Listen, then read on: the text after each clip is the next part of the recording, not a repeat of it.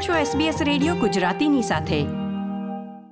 વિવિધ વિઝા શ્રેણી હેઠળ ઓસ્ટ્રેલિયામાં વસવાટ કરતા લોકો પર કોરોના વાયરસની શું અસર પડી રહી છે તે અંગેનો એક અહેવાલ. આપણો સમાજ આપણી વાતો SBS ગુજરાતી. ઓસ્ટ્રેલિયામાં એકસો વીસથી પણ વધુ જુદી જુદી વિઝા શ્રેણી અમલમાં છે. ઓસ્ટ્રેલિયામાં રહેતા લાખો વિઝા ધારકો હાલમાં તેમના ભવિષ્યની અનિશ્ચિતતા અંગે અસમંજસમાં છે. તેમાં વિઝિટર્સ વિઝા, બેકપેકિંગ કે હોલિડે વિઝા, સ્ટુડન્ટ કે ટ્રેનિંગ વિઝા, ફેમિલી કે પાર્ટનર વિઝા, વર્કિંગ અને સ્કિલ્ડ કેટેગરીના વિઝા, રેફ્યુજી અને હ્યુમેનિટેરિયન વિઝા, બ્રિજિંગ વિઝા, રદ કરાયેલા વિઝા જેના પર અરજી ચાલી રહી છે, તથા ન્યૂઝીલેન્ડના નાગરિકોને લગતા વિઝાનો સમાવેશ છે. Visa holders or potential visa applicants are uh, confused and uh, unsure about what will happen next is perfectly natural because uh, everybody is, including migration agents and uh, probably the people making the laws themselves. I'm advising everyone to exercise caution. Unfortunately, the department is not really known for its sympathy, and there's a lot of people that are still hopeful that uh, there will be some measures that allow, you know, some uh, increased flexibility in maintaining these obligations. હવે આ વિવિધ visa કેટેગરીના લોકો માટે સરકાર તરફથી કેટલીક પાયાની માહિતી છે? તમારા વર્તમાન વિઝા પૂરા થાય તે અગાઉ નવા વિઝા માટે અરજી કરવી જોઈએ. જો તમારા વર્તમાન વિઝા પૂરા થવામાં બે મહિનાથી ઓછો સમય બાકી હોય તો તમે આ શરત માફ કરવાની વિનંતી કરી શકો છો. એક વખત ટ્રાવેલ પ્રતિબંધ સમાપ્ત થઈ જશે તે પછી તમને નવા વિઝા માટે અરજી કરવાનો વધારાનો સમય આપવામાં આવશે. કેસ દર કેસ છૂટછાટ અપાઈ શકે છે, તેથી તમારા માઇગ્રેશન એજન્ટનો સંપર્ક કરો. જો તમારા વિઝા પૂરા થઈ ગયા છે અને તમે વિદેશમાં છો, તો તમારે નવા વિઝા માટે અરજી કરવી જોઈએ. તમે ઓસ્ટ્રેલિયાની બહાર હોવ, તો તમને બ્રિજિંગ વિઝા નહીં મળી શકે. જો તમે Australia's visa entitlement verification online વિવોને વાપરી નથી શકતા, તો તમારી વિઝા વિશેની માહિતી ઇમી એકાઉન્ટ પરથી મેળવી શકશો. બુપા વિઝ સર્વિસીસ અને વિવિધ વિઝા મેડિકલ સર્વિસીસ સમગ્ર ઓસ્ટ્રેલિયામાં કાર્યરત છે. હવે જે તે કેટેગરીના વિઝા પર જો તમે ઓસ્ટ્રેલિયામાં હો તો કોરોના વાયરસ કટોકટી દરમિયાન સરકાર દ્વારા ઉપલબ્ધ કરાવવામાં આવતી નાણાકીય સહાય મેળવવામાં તમને કઈ વિઝા શ્રેણી લાગુ પડશે તેના પર એક નજર નાખીએ.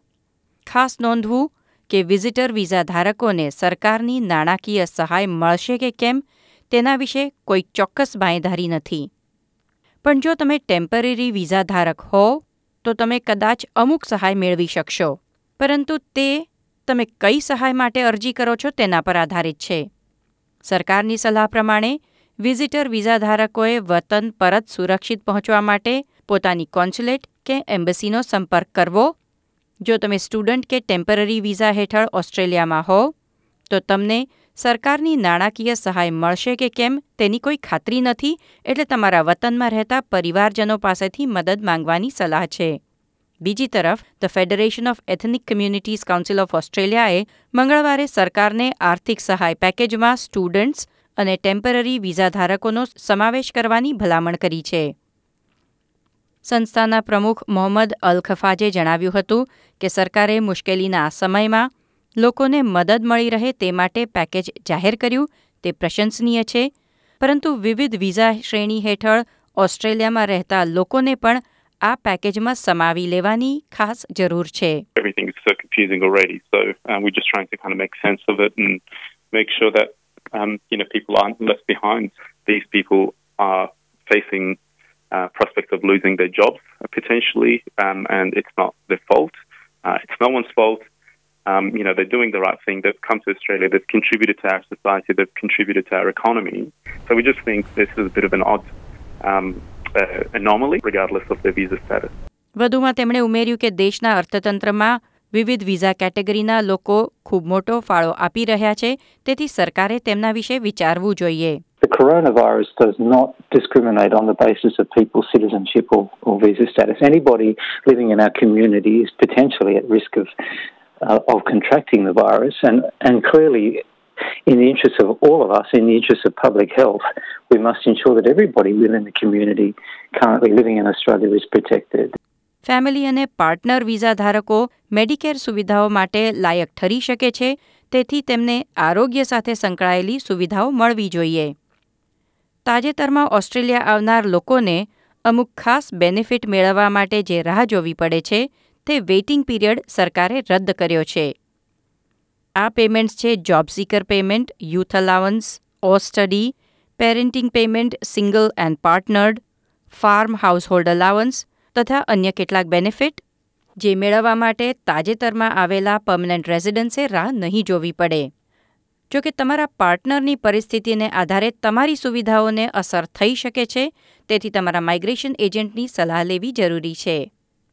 જો તમે તમારા બાળકના મુખ્ય પાલક છો તો તમે હજી વધુ પેમેન્ટ્સ માટે પણ લાયક ઠરી શકો છો. વર્કિંગ અને સ્કિલ્ડ વિઝા ધારકોને સરકારની નાણાકીય સહાય મળશે કે કેમ તેની કોઈ ચોક્કસ ખાતરી નથી?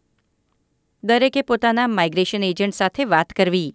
જો તમે કોઈ દિવ્યાંગ વ્યક્તિની કાળજી લઈ રહ્યા હો, તો તમને નાણાકીય સહાય મળી શકે છે. વિવિધ હિમાયતીઓ દ્વારા સરકારને સહાયમાં ફેરબદલ કરવાની ભલામણ કરવામાં આવી રહી છે એટલે વિવિધ કેસને ધ્યાનમાં રાખી વ્યક્તિગત રીતે પણ છૂટછાટ મેળવી શકશો. એક સલાહ પ્રમાણે વધુ માહિતી માટે તમારા રજિસ્ટર્ડ માઇગ્રેશન એજન્ટ અથવા વકીલનો સંપર્ક કરો. જો તમે ટેમ્પરરી વિઝા ધારક છો, તો W dot services Australia dot gov dot એયુની મુલાકાત લઈ વિઝા ધારક માટેના પેમેન્ટ્સની વિગતો આ વેબસાઇટ પરથી મેળવી શકશો. કોરોના વાયરસ કટોકટી દરમિયાન આરોગ્યને લગતી અને સરકાર દ્વારા જાહેર થતી વિવિધ યોજનાઓ વિશે તમારી જ ભાષામાં સત્તાવાર માહિતી મેળવવા SBS dot com dot AU slash corona વાયરસની મુલાકાત લો. જણાવો અમને આપને અસર કરતા મુદ્દાઓ વિશેનો તમારો અભિપ્રાય. લાઈક કરો એસબીએસ ગુજરાતીને ફેસબુક પર અને શેર કરો તમારા વિચારો. આ પ્રકારની વધુ માહિતી મેળવવા માંગો છો? અમને સાંભળી શકશો Apple podcast Google podcast Spotify કે જ્યાં પણ તમે તમારા પોડકાસ્ટ મેળવતા હોવ.